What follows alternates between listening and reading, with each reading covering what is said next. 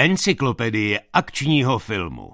Vítejte, vítejte u další epizody Encyklopedie akčního filmu a tentokrát řešíme téma, který formoval naše dětství jako málo co jiného. Čau. Čau a budeme se bavit o tématu Níňové. Nebo ninjaové, záleží na tom, v jakém roce jste vyrůstali, jestli v 90. nebo 80. jestli na rychlodabingu nebo na želvách ninja. Každopádně ninjové. Dobře, ninjové. Shodneme se na tom, že budeme používat výraz ninjové a občas eh, v rámci humoru použijeme ninjové. Ano, hlavně až se dostaneme do roku 1985. Jedna z nejslavnějších akčních ikon, kterou kdy Západ ukradl východu. Je to smutná story, ale muselo se to stát. My jsme za to samozřejmě vděční, protože my jsme vyrůstali v době, kdy byli ninjové úplně všude. Přesně tak. Ale úplně všude. Ale ty ninjové, na který jsme my koukali a kterým jsme věřili, že existují, vlastně nikdy pořádně neexistovaly. Eh, Ninjové byli eh, ve feudálním Japonsku, měli spoustu cool zbraní, ale rozhodně vypadali, chovali se jinak než ti filmoví a měli vlastně trošku jiný úkol. Byli to spíš takový špioni, kteří měli za úkol co nejvíc zapadnout tak, aby si jich vůbec nikdo nevšiml, měli vypadat absolutně nenápadně. Byli to průzkumníci, sabotéři, ale samozřejmě i vrazy. A rozhodně nenosili černý mundury s maskama a nedělali voloviny jako Michael Dudikov. Ty černý mundury s tou maskou, která zakrývá celý obličej, tak to byly výjimečné uniformy třeba pro noční přepadovky, abyste nebyli vidět eh, na tom pozadí té noci. Takovou scénu můžeme mimochodem vidět třeba v posledním Samurajovi se Cruisem. Tam to působí relativně věrohodně, ale jinak samozřejmě takhle oblečený ninja, který by se snažil někoho pronásledovat třeba na tržišti, tak by byl poměrně trnem v oku. Všichni by si ho všimli. Takže naopak ninjové se snažili oblékat co možná nejnenápadněji, aby splynuli s davem. To většinou, znamená, většinou měli i takový jako robustní oblečení. Volný hábity. Pod který mohli schovat tu spoustu těch svých zbraní a nějakých vychytávek. A většinou měli klobouk, aby jim nebylo vidět do obliče. Zkrátka snažili se vyhnout i té pozornosti těch stráží, aby mohli cestovat s tou krajinou nepozorování, nezvání a ve správný čas udeřit, když už nazbírali dostatek toho intelu. Tak, takže spíš převleky a podobné věci než, a gadgety, dýmovni, než dýmovnice a tak. No právě, ty dýmovnice a lasery a plamenomety ukryté v předlohtí, tak to už je opravdu doména těch filmů, ale nejrůznější gadgety, které samozřejmě spočívaly spíš v miniaturizovaných uh, zbraních a jako ty gadgety byly primárně k tomu, aby oni mohli plnit tu funkci, to znamená tu funkci špionážní, to znamená nějaký naslouchadla a tak podobně, nějaký speciální boty, aby mohly být tichošlápkové, nebo takový ty speciální drapáky, aby mohli někam vyšplhat a udrželi se na stromě, zatímco někoho odposlouchávají, to samozřejmě ano a potom nejrůznější důmyslný úkryty na jedy a šipky a věci, kterými vás můžou rychle a neslyšně zabít. To všechno dává absolutní smysl. Že? Mm-hmm. Až potom Hollywood do toho trošku hodil vidle, protože potřeba, aby to zároveň dobře vypadalo na stříbrném plátně. Poprvé se eh, na západě ninjové objevili ve filmech eh, v půlce 60. let. Bylo to v Bondovce Žiješ jenom dvakrát z roku 67, která se odehrává v Japonsku a Blofeld tam bydlí eh, v obří vyhaslý sobce a je to vůbec dost cool. A velmi, docela jako co se týče těch ninjů, tak relativně věrohodný je vidět, že Ian Fleming eh, to měl velmi dobře vyrešeršovaný a tvůrci filmový eh, si dali taky bacha, protože je tam kultovní scéna, kterou si dodnes pamatuju, kdy ten ninja po povlastci pustí tu slzu jedu přímo do pusy spícího, nic netušícího nešťastníka a to, to jsem si říkal to, kdyby se mi stalo, víš, jak jsou vždycky takové ty historky, že člověk průměrně sní dva a půl pavouka ve mhm. spánku. Mm-hmm. Tak tohle je přesně ten efekt, kdy to, tomuhle se nevyhneš. A no, přitom no, jako spolkneš ten jed, ani o tom nevíš. Ten jed je samozřejmě většinou nadizajnovaný tak, že doktor přijde a řekne, no jo, infarkt ve spánku, žádný e, zbytky toxinu jsem tady nenašel. Ninja je z obliga, všichni jsou spokojení. Jenomže... James Bond samozřejmě na to si nepřijdete s takovou fintou. Jenomže to nebylo tak cool, aby to nastartovalo tu ninjovskou horečku, tak přišlo až trošičku později. Konec konců Bondovky jsou hlavně o Bondově a o trošku jiných věcech. A ta exotika je něco, na co diváci v této sérii byli zvyklí. Mm-hmm. I když tohle bylo možná přeci jenom trošku moc. Museli jsme si počkat opravdu na začátek 80. kdy v Americe a na západě obecně vyšel knižní bestseller The Ninja. Alias The Ninja. Já jsem říkal, že tady budeme říkat slovo. Od Erika van Lustbadera. A to byla opravdu knížka, která se objevila na vrcholu všech těch knižních listů, významných deníků, takže si to o tom lidi povídali. Pamatujete si, když vyšli čelisti, to taky způsobilo obrovskou vlnu zájmu, vzniknul film a tak podobně. Tady to bylo stejný, připravovala se adaptace, ale někdo se o tom doslechnul a rozhodl se, že tvůrce předběhne. Všechny předběhl kdo jiný než Chuck Norris a Canon Films. Canon Films jsou totiž specialisti na předbíhání. Tak ty vezmou to téma, vezmou nějakou vyhaslou hvězdu nebo hvězdu, která se nikdy vlastně hvězdou nestala a za malý peníze natočili v celku úspěšný film. Tak to minimálně fungovalo v 80. letech. A případem stejným, nebo tohle toho postupu byl i Octagon, alias úhelník, film, ve kterém Chuck Norris zachraňuje všechno před všema, ale hlavně před ninjama. Těch je tam hodně, šplahají tam po baráku, hlavní záporák je ninja, tehdy si ho zahrál Richard Norton, což je docela velký jméno v akčním žánru 80. a 90. let párkrát se porval třeba s Jackie Chanem. Pro fanoušky hongkongské filmu, ano. On původně dělal bodyguarda, mám pocit nějaký hudební kapele, a potom se objevil v nějakých filmech a pak odcestoval do Hongkongu, kde natočil spoustu hrozně cool filmů, ať už s Jackie Chanem nebo ze Cynthia Rotrock, která tam tenkrát taky hostovala a Richard Norton je, je sympatiák. Teda není to úplně typický eh, člověk, který si představujete jako ninja. Tak on je takový ale... hubený, vysoký. No, ale tak ninja si představujete jako prostě Hiroyukiho Sanadu. Hlavně jako Japonce. No, takže Richard Norton, který je, myslím, Australan, tak to není úplně jako vaše typická volba, ale hejbat se umí a uměl se tenkrát dobře prát a myslím si, že i ta kombinace s tím Norrisem je mm. velmi vhodná. Krom, Norris, to, krom Norris toho v závěrečné bitce on opravdu se předvede jako ninja, protože tam použije několik typů ninjovských zbraní a... On umí dobře zacházet se sajema, což už tenkrát jako saje Uh, jsou ty vidličky. Měli, jsou takový ty velký vidlice, ty nože, které jsou vlastně docela tupý. Takže měli Rafael. Vy máte, no právě, měli až potom Rafael, Želva Ninja, ale o nějakých uh, skoro 20 let později. My chceme říct, že už tenkrát se tady objevili, ale tenkrát opravdu vypadaly hodně exotické. Všichni si říkali, co je to za divný jako nějaký výprodej ze železářství. Ale on s tím uměl tak jako zajímavě rotovat a Chuck Norris měl meč.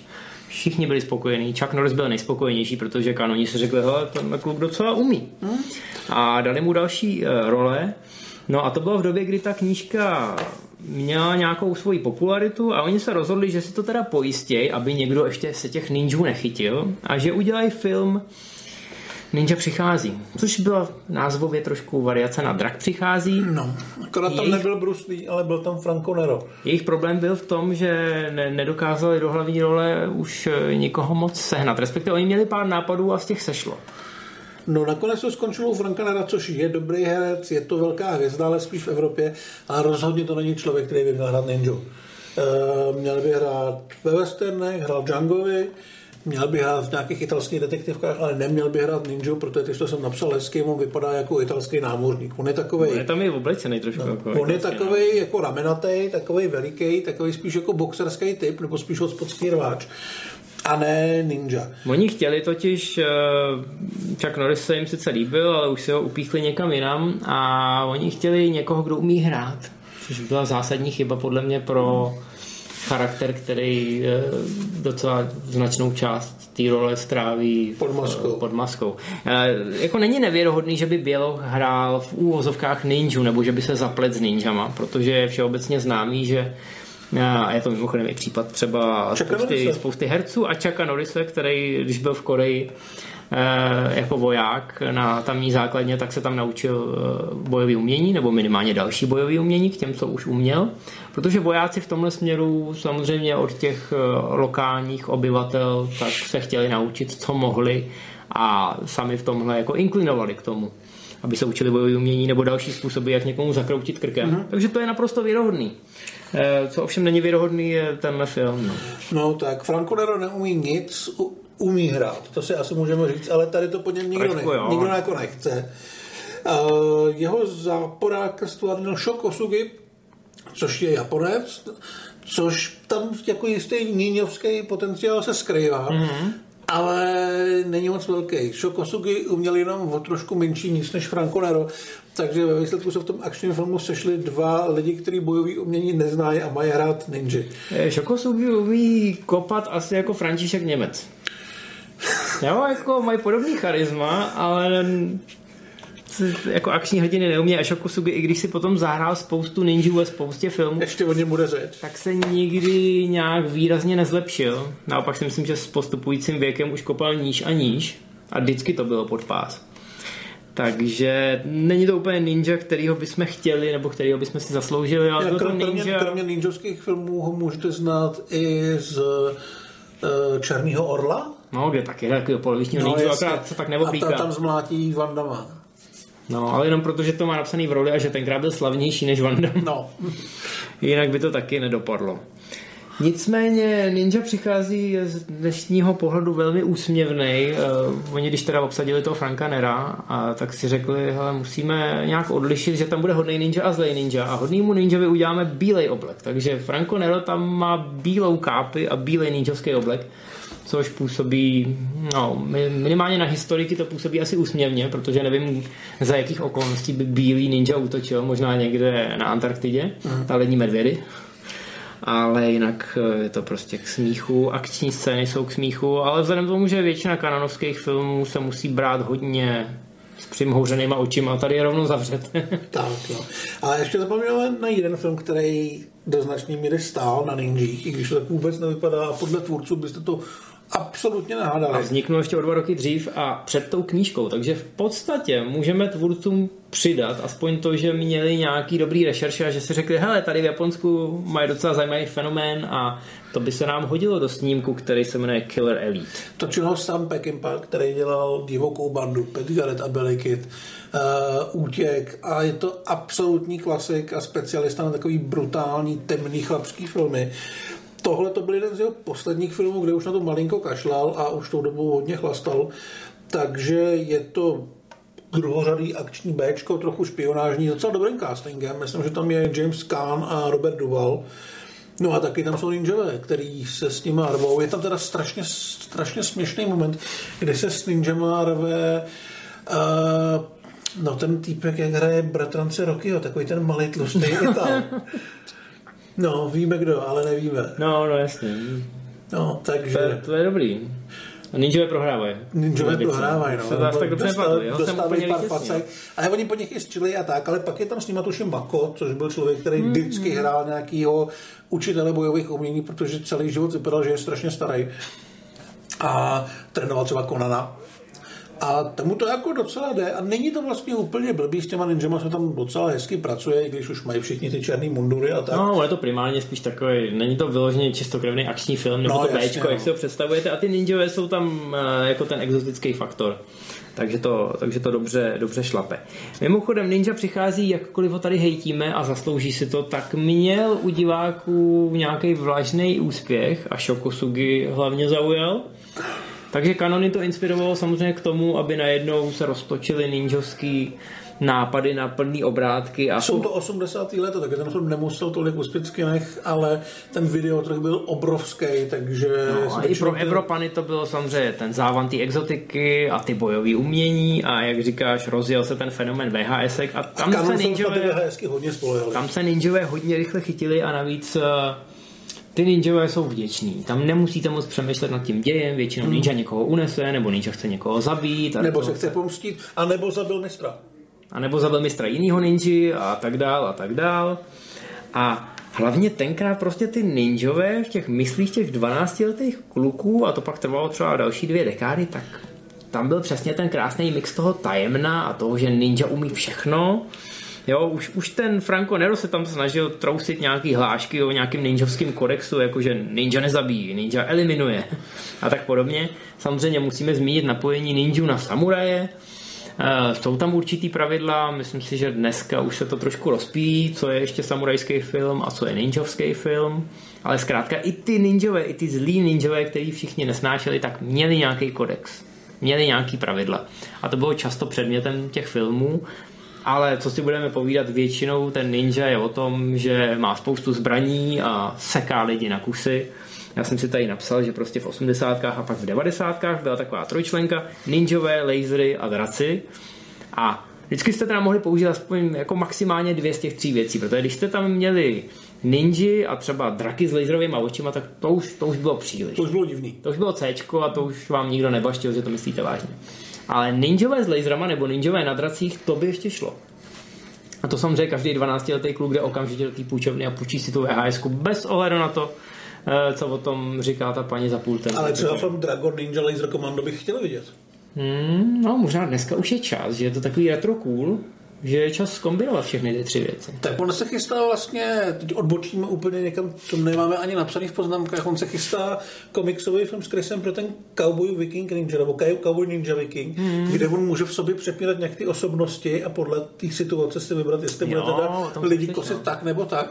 Myslím si, že by to mohlo být jako velká divočina. Oni to nakonec stopli to natáčení, protože nebyli spokojení se scénářem, ale furt se na tom projektu pracuje. Taková věc má scénář?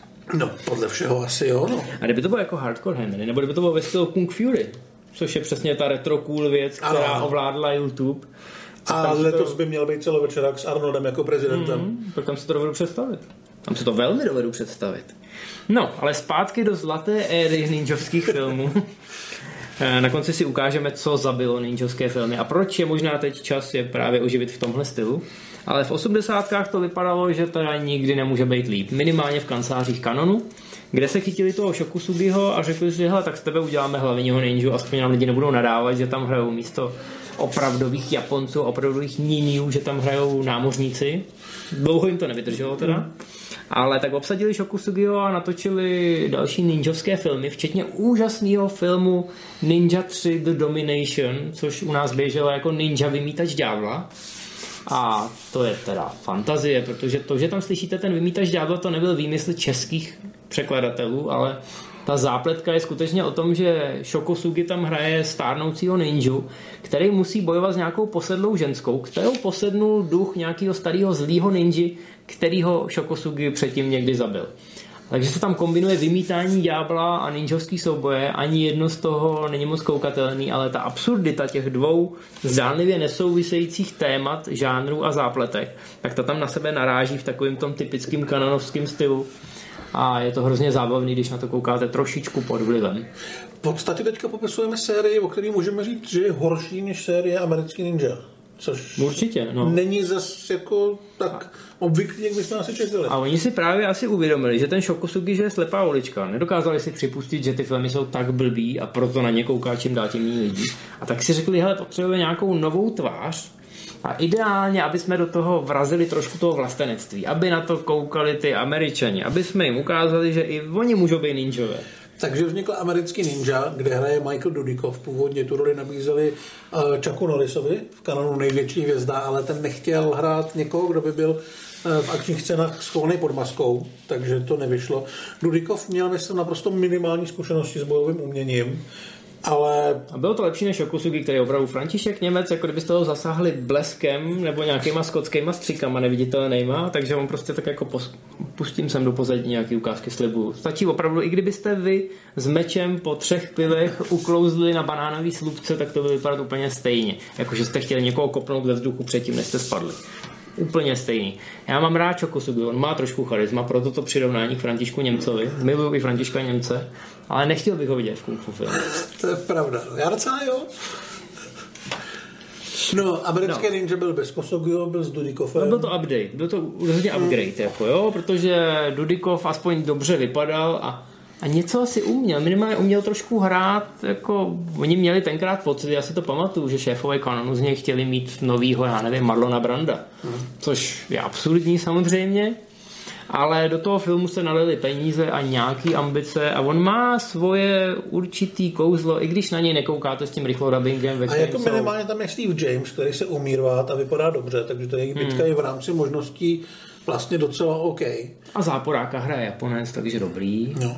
Ta a... zápletka mimochodem eh, je úplně jednoduchá, takový Tarzan trošku. Bílý chlapec padne z nebe, doprostřed Japonska v letadle, který zabije jeho rodiče, ale on zázračně přežije a ujme se ho malý uh, dědeček Hříbeček, který vypadá trošku jako ten Mako, myslím, že ho hraje John Fujioka taky hrozně sympatický a ten ho naučí všechny ty ninjovské věci. A pak takový to modlení, že jo, jak ty ninjové prostě takhle jedou a pak udělají všechny takový ty kliky háky a nakonec udělají takhle a jsou ninjové.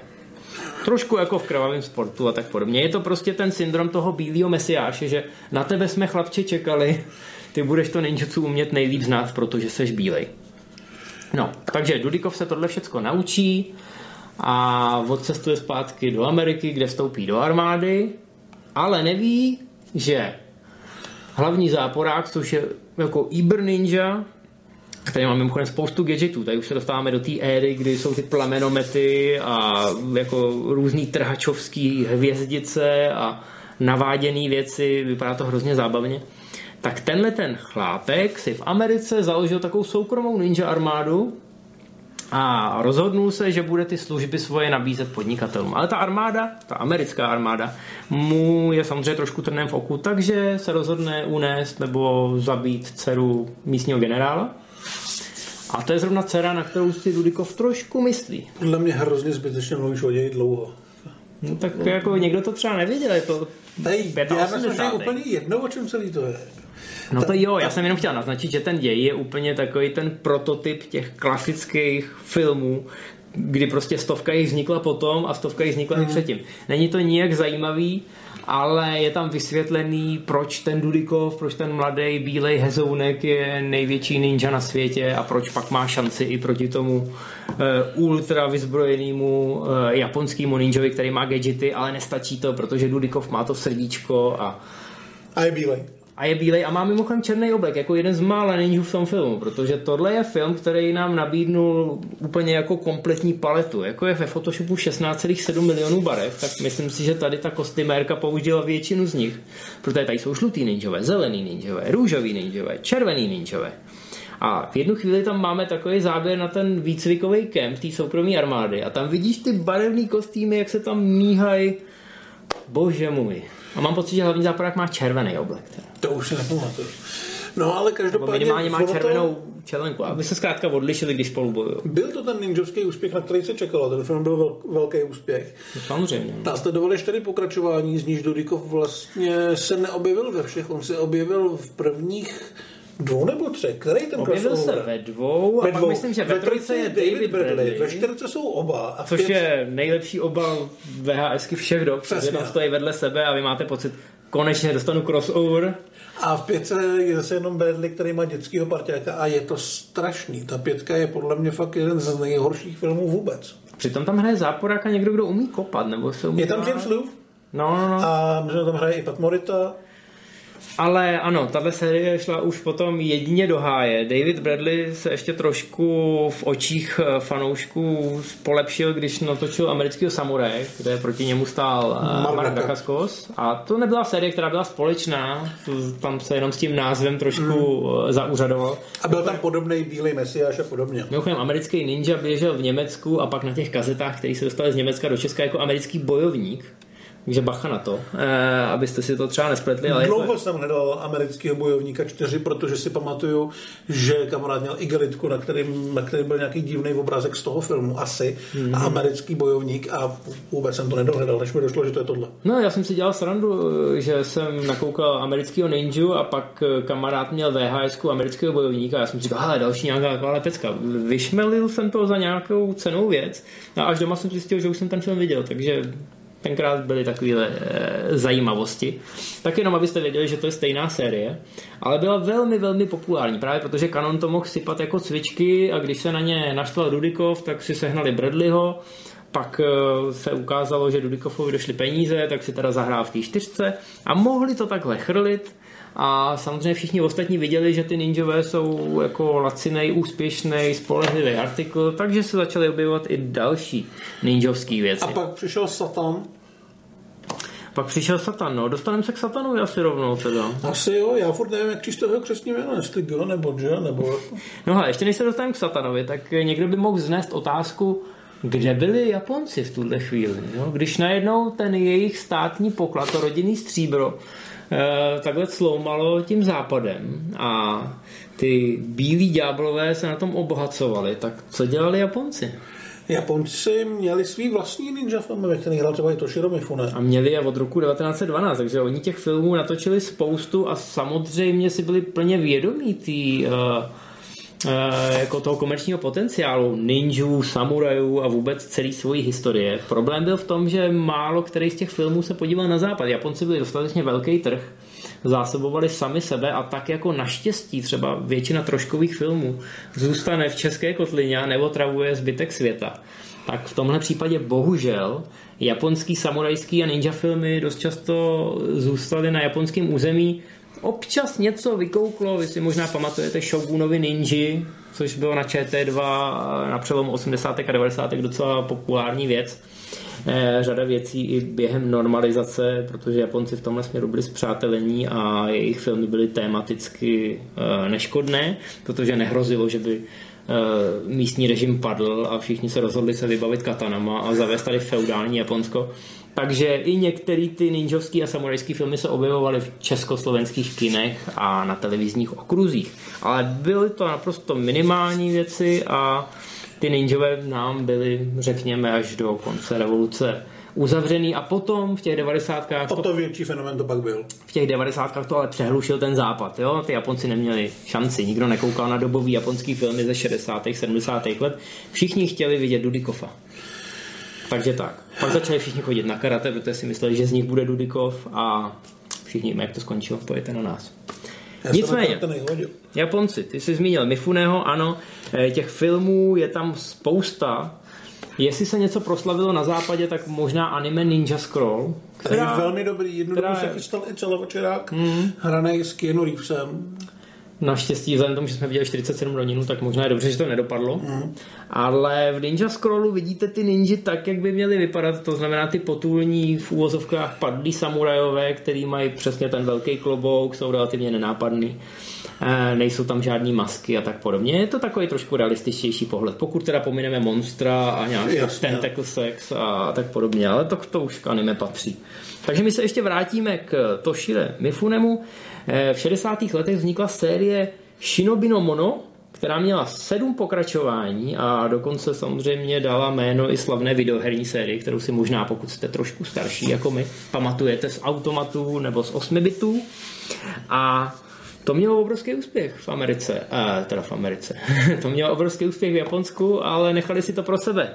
Bohužel. Naštěstí zbytek Ázie si všimnul, protože tam se některé tyhle věci dostaly a třeba existuje pár hongkongských filmů s ninjovskou tematikou, který už se zase na západ dostali, protože jak byly všechny ty Chinatowny napříč Amerikou, tak eh, tam se to dostalo a pak se to dostalo do Británie, takže já třeba jsem hongkongský ninjovský filmy, ty dva nejslavnější, o kterých teď budu mluvit, tak jsem viděl a hrozně se mi líbily.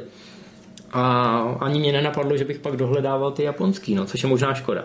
Ale Ninja in the Dragon's Den to byla výborná taková spolupráce eh, Japonská a Hongkongu. Z Japonska přijel Hiroyuki Sanada, eh, v Hongkongu Conan Lee a bylo to takový to typický, že ty dva na sebe narazili, nejdřív se spolu poprali a pak nakonec museli tahnout za jeden pro vás proti ještě většímu protivníkovi. A bylo to taková jako rozpustilá komedie až, ale myslím si, že to ninjutsu tam celkem hezky prodávala. Podobně jako trošku starší film Heroes of the East, tam hraje Gordon Liu, a ten se mám pocit nějak přižení do rodiny e, s nějakou Japonkou a ty Japonci ho teď začnou vyzývat, respektive začnou ho hejtovat, že ty čínský bojové umění za nic nestojí a že teda jestli chce v té jejich rodině něco znamenat, takže se tady musí poprat s 12 strejčkama. Trochu jako Scott Pilgrim. A to je velmi efektní, protože je to film Lauka Leunga, který je v podstatě celý složený zbytek. Jo, to je taková turnajovka, že jemu každý den tam někdo přijde s nějakýma zbraněma a teď se musí poprat. On vyhraje, takže oni řeknou, OK, jsi dobrý, odpoledne přijde můj strejda ten přijde zase s jinou zbraní a zase je bitka a v podstatě tam není žádný děj. Takže v tomhle je to velmi efektní a i po letech docela hezký, i když je to takový echt tradiční, takový to fázovaný kung fu, ale ten souboj těch uh, různých stylů je, tam, je tam velmi fajn. No, takže tyhle dva filmy jsou fajn a stojí za zhlídnutí určitě i dneska. Každý z jiného důvodu, ten jeden je takový odlehčený a zábavný, skoro až takový čenovský, a ten druhý je takový jako ala Show Brothers. Nicméně, jak říkám, v Hongkongu eh, o ninjích určitě věděli a rozhodně je měli rádi. My jsme tady byli trošku ve stínu a proto, jak říkám, ta Amerika a ta její ninjovská horečka, tak ta nás zasahla Naplno. No, ale k tomu satanovi. No teď k tomu satanovi, který se nám naštěstí taky vyhnul mimochodem. Já no, jsem si ho musel... ne, úplně ne. Ale Ty ho znáš? Já ho znám. A já jsem poctivě nakoukal většinu těch věcí, ale jenom proto, že jsou tak špatný, že mě to svým způsobem Takhle, já, já, jsem to asi neviděl. Viděl jsem nějaký jako klipy a takovýhle. Ale je, Satan se jmenuje Godfrey nebo Godfreyho? Godfrey. Godfreyho. A byl to režisér filmu, který byly jako nelidsky levný a hnusný. On měl takovou docela, docela zajímavý způsob práce, který mu pomohl ušetřit dost peněz. Že si najal uh, Richarda Harrisona, což byl takový Bčkový herec, ale ne úplně neznámý, něco s ním natočil a pak to něco, z čeho mohl být teoreticky jeden film, rozstříhal a spojil s filipínskýma a hongkongskýma akčníma filmama a vytvořil z toho několik filmů. Na Filipínách mimochodem byli ninjové hrozně populární, úplně, úplně nelogicky. Oni se toho hrozně chytli, hrozně se jim to líbilo a vznikla tam spousta filmů, který nikdo nikdy neviděl a asi ani neměl vidět. A Godfrey ho to viděl, eh, jako že mají obrovský katalog. A řekl si, hele, za kolik byste mi prodali těhle 90 filmů? Jako práva na ně, komplet ze vším. A oni řekli, mm, já nevím, tak 2,5 tisíce dolarů. A Godfrey řekl, OK, fajn, nebudu dneska večeřet. Koupil ten katalog, komplet celý katalog a mohl si s ním dělat, co chtěl, protože Mohl ho předabovat, mohl to přestříhat, mohl tím Filipínci absolutně netušili, co s tím jako hodlá dělat. Možná některé ty věci byly proti autorskému právu někde na světě, ale budíš. No a ten Harrison, ten do toho šel s tím, že dostane zaplaceno a Godfrey ho s ním natočí, já nevím, jeden, dva, tři filmy. Takže on přišel na plác, Godfrey ho s ním natočil já nevím, několik týdnů s ním točil scény, ale víte, jak to funguje na place, nikdy nevíte, jak to nakonec bude vypadat ve filmu, točíte zdánlivě nesouvisející scény, které nejsou chronologické, takže to, že to nedává smysl, je vlastně úplně v pohodě. No a až po letech Harrison zjistil, že Godfrey ho dokázal z toho materiálu s ním a z těch filipínských katalogů dát dohromady 115 filmů. 115. No, přečteme jenom pár názvů, jo. Ninja Terminator, Ninja Dragon, Ninja Champion, Golden Ninja Warrior, Commando the Ninja, American Ninja of Magnificent. A spoustu z nich, nebo spoustu z nich, třeba 20%, vyšlo v rámci levných knih před lety. A Přesně takhle jsem se k tomu dostal já. Ne Já skrz pocit- levní knihy, ale prostě někde na Amazonu za 4 libry prodávali eh, dvou DVDčko a na každém tom DVDčku byly 4 filmy. Přesně tak, mám pocit, že mi to zaujalo kvůli filmu Ninja Predator. Hmm. Jo, protože jako, Já jsem- když máte Ninja the Terminator, asi musíte udělat Ninja the Predator. A ten Já- komando přece. Mě zaujal Ninja Terminator, který je mimochodem jeden z těch, já nechci říct lepších, to je jako hledat lepší film ve filmografii u Webola, ale Ninja Terminator, já, já ani nemůžu říct, že by dával smysl nebo cokoliv, ale no, já nevím, jak to popsat.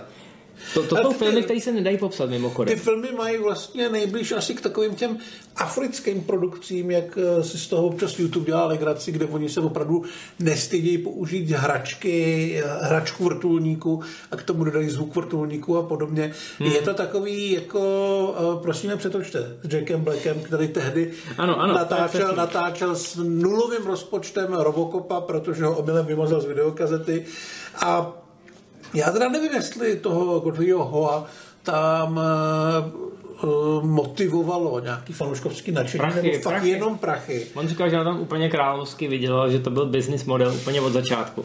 Tam je nejlepší, že tam prostě třeba Golden Ninja Warrior je, mám pocit o nějakým ninjovi, který schání nějaký čtyři artefakty, který když spojí, tak z něj bude nejsilnější bojovník na světě.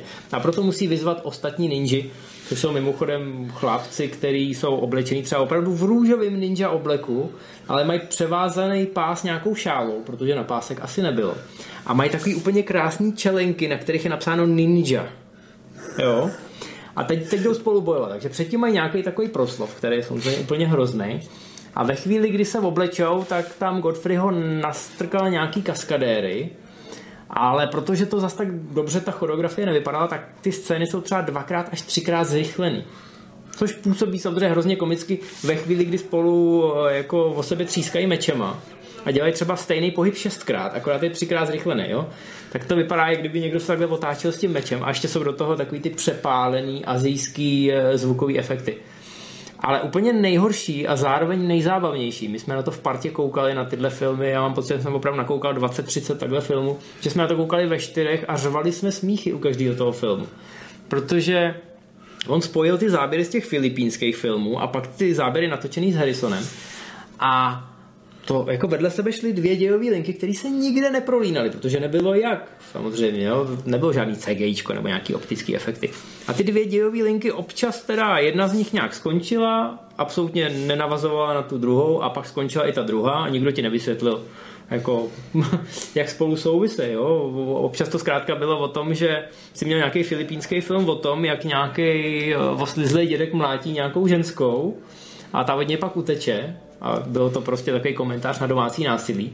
A vedle toho byl Richard Harrison, jak ala ninjovský Indiana Jones schání nějaký artefakt. Absolutně to spolu nesouviselo. Jedna věc se odehrávala někde na pláži v Americe, druhá věc se odehrávala ve Filipínách někde uprostřed města. Ty si prostě čuměl, jí byly jinak barevný samozřejmě, úplně jiný production values a ty si, si jako říkal, co? co? Richard Harrison si podle mě myslel tenkrát, že bude hrát něco jako Ninja James Bonda a že by to jako mohlo klapnout. Jako teoreticky asi jo v té době, ale ho měl teda evidentně jiný podnikatelský plán, který, jak říkáš, mu jako velmi vyšel, protože tyhle ty filmy samozřejmě nechodily do kin, štěnou na VHSky a tam se to prostě ztratí stejně jako trans, to prodával, Transmorphers a podobně. To prodával na kila, to je jasný. Každý rok řekl, hele, mám tady 10 nových filmů, kolik dáte a i když dali málo, tak ono, když se to potom vynásobilo těma trhama a počtem filmů, eh, tak ono mu to vynášelo. Jo, teď jo.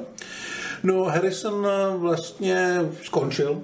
Harry, Harrisonovi to likvidovalo kariéru. On říkal, že filmový průmysl by mu měl být navěky vděčný, protože kdysi dávno ho oslovili z hlavní rolí v prohrz dolarů a on řekl, že to nechce dělat a ať to dají tomu dalšímu a to byl Clint Eastwood a on do dneška říká, vidíte to, takový dobrý rozhodnutí, měli byste mi líbat ruce.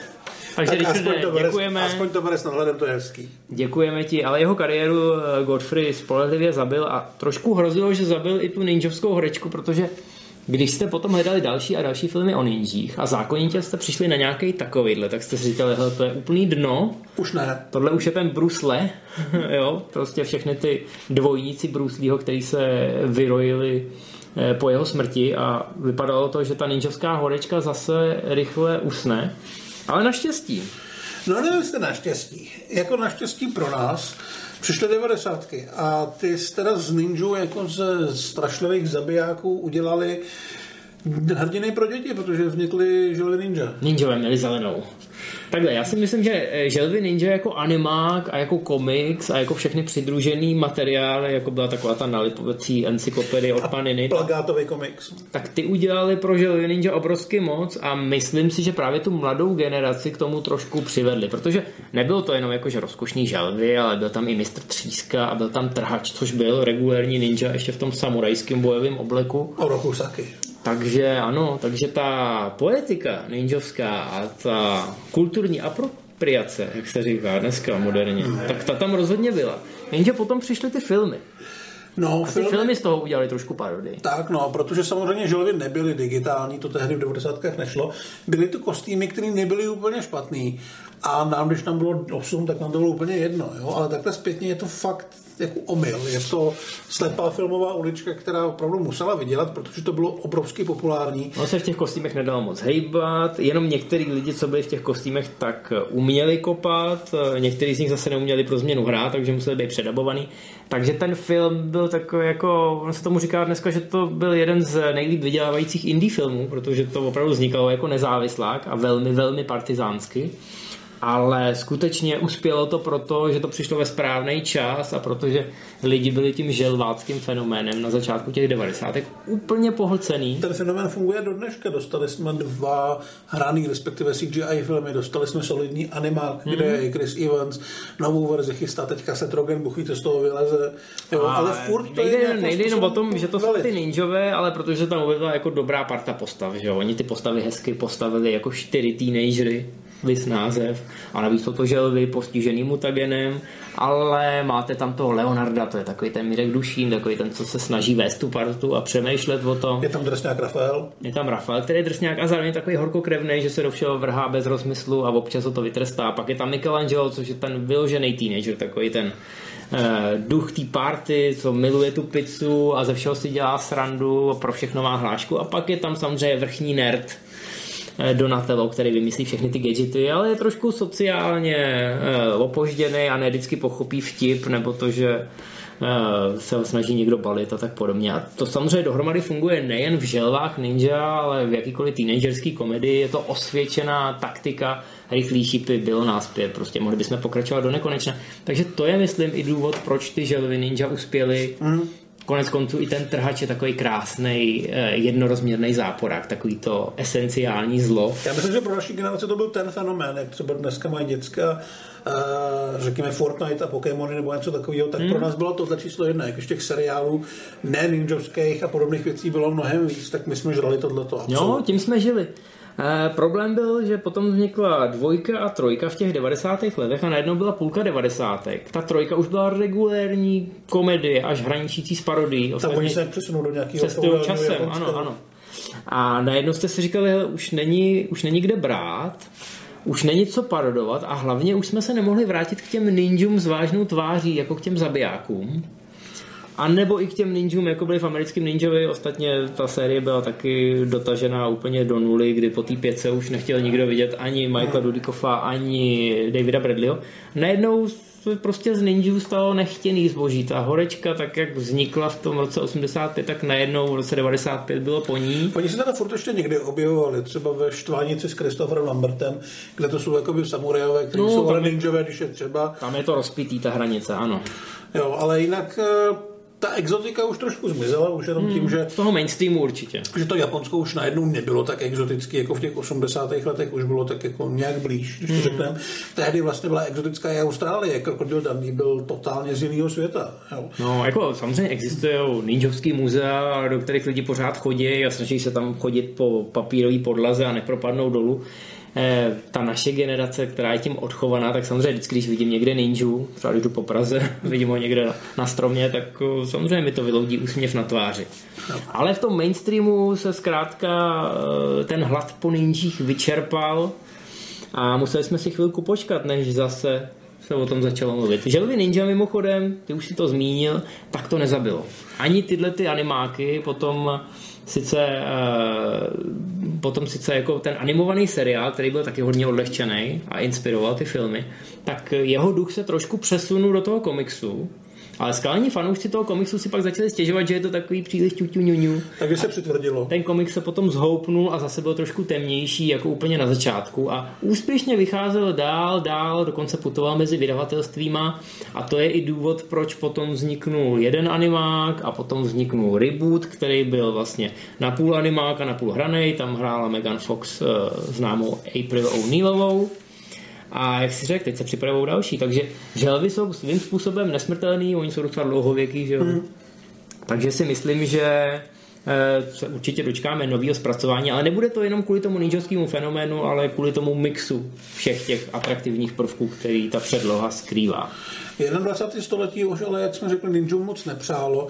Eh, pár se jich samozřejmě objevilo. Měli jsme tady Ninja Assassin, což byl celkem ambiciozní projekt, eh, který produkovali eh, Vakovští. Točil to James McTeague, který měl tady za sebou V jako Vendetta. Hmm. A svět ještě moc jako netušil, že to je vlastně dost špatný režisér.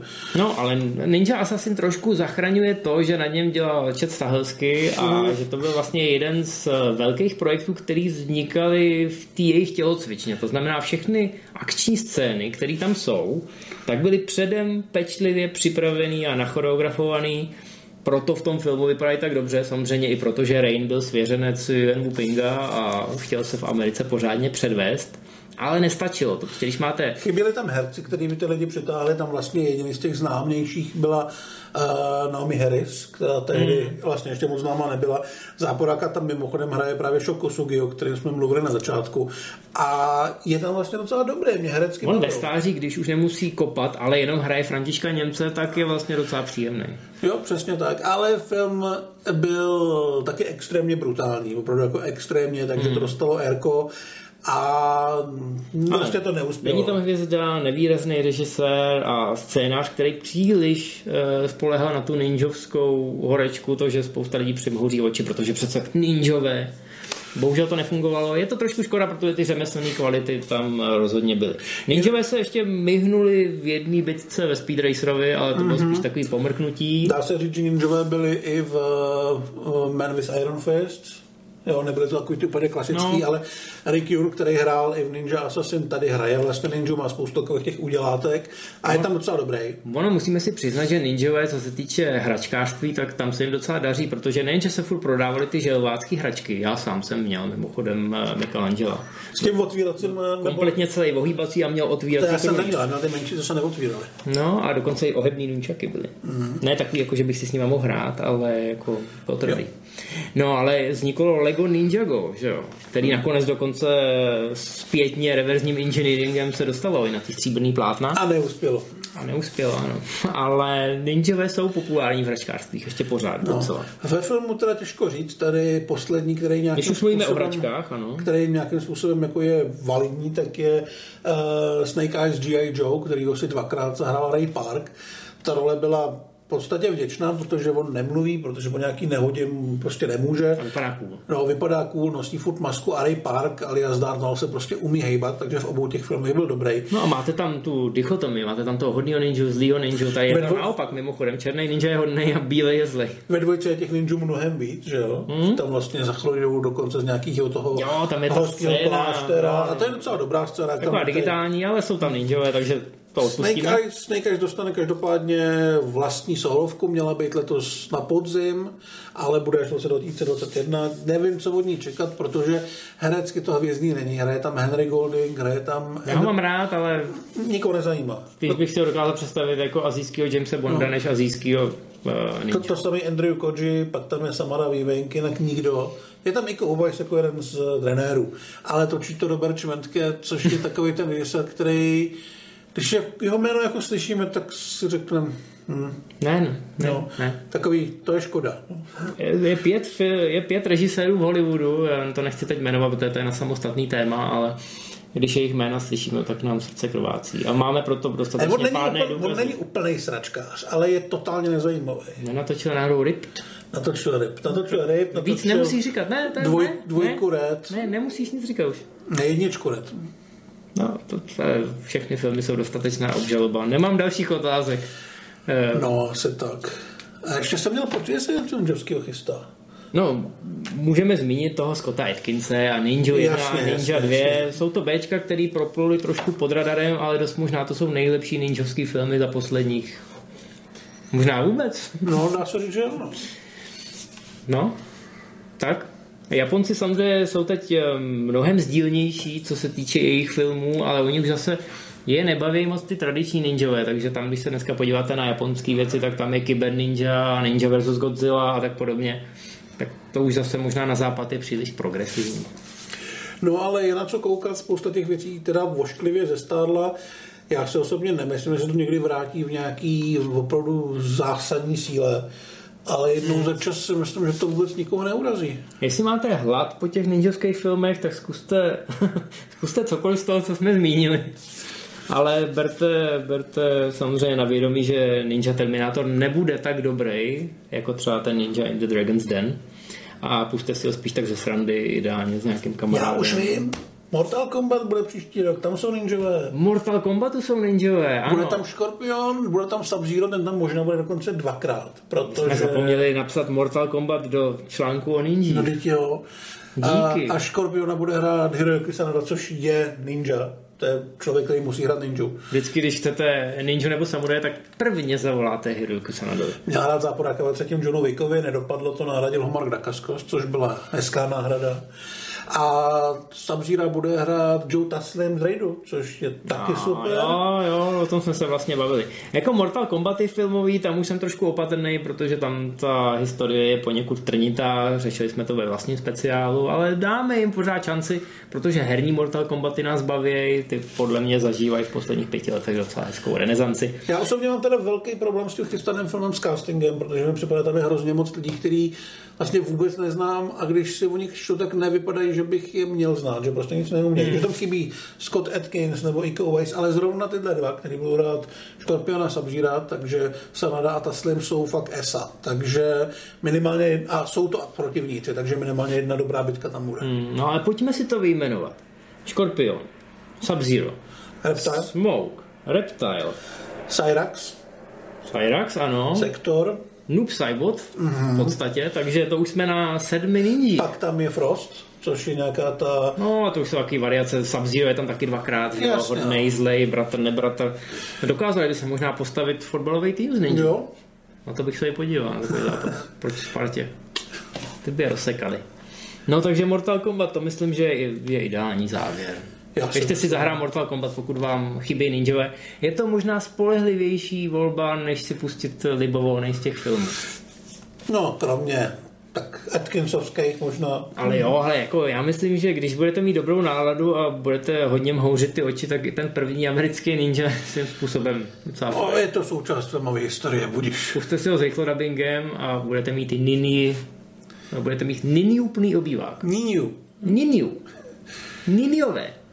Tenkrát totiž uh, Němci říkali Ninia a ten český daber samozřejmě nevěděl, jak se to vyslovuje, což celkem chápu někdy v 80. letech, takže to prostě zreplikoval a dostali jsme Nini. Tak, jsem teda kdy nám zavolá někdo z Ústavu pro jazyk český nebo nějaký synologové a budou se dožadovat eh, mnoha oprav v tomto speciálu. Ale my, pokud někdo takový přijde, tak my máme spoustu ninjovských triků, takže my jenom tleskneme a zmizíme.